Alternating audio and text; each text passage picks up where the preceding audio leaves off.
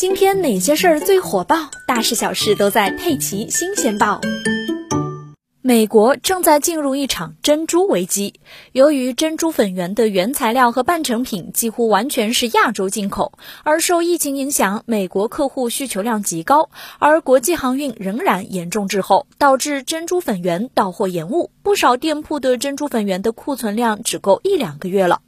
一九九零年代末，波霸珍珠奶茶开始从加州南湾华人城市的几间街边小店发展成为全美的主流饮料。对于很多粉丝来说，买一杯珍珠奶茶就像去星巴克买一杯拿铁一样司空见惯。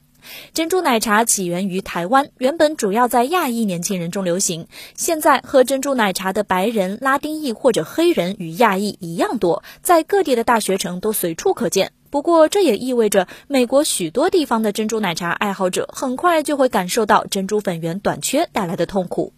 这也折射出了全球供应链现在经历的各种问题。受全球供应链中断和港口拥堵等影响，美国在从海外进口的其他东西时也都遇到了麻烦。仅仅是一间小小的奶茶店，除了珍珠，店家还可能会发现，从咖啡到茶叶，从吸管到萃茶机，都会面临供应不畅。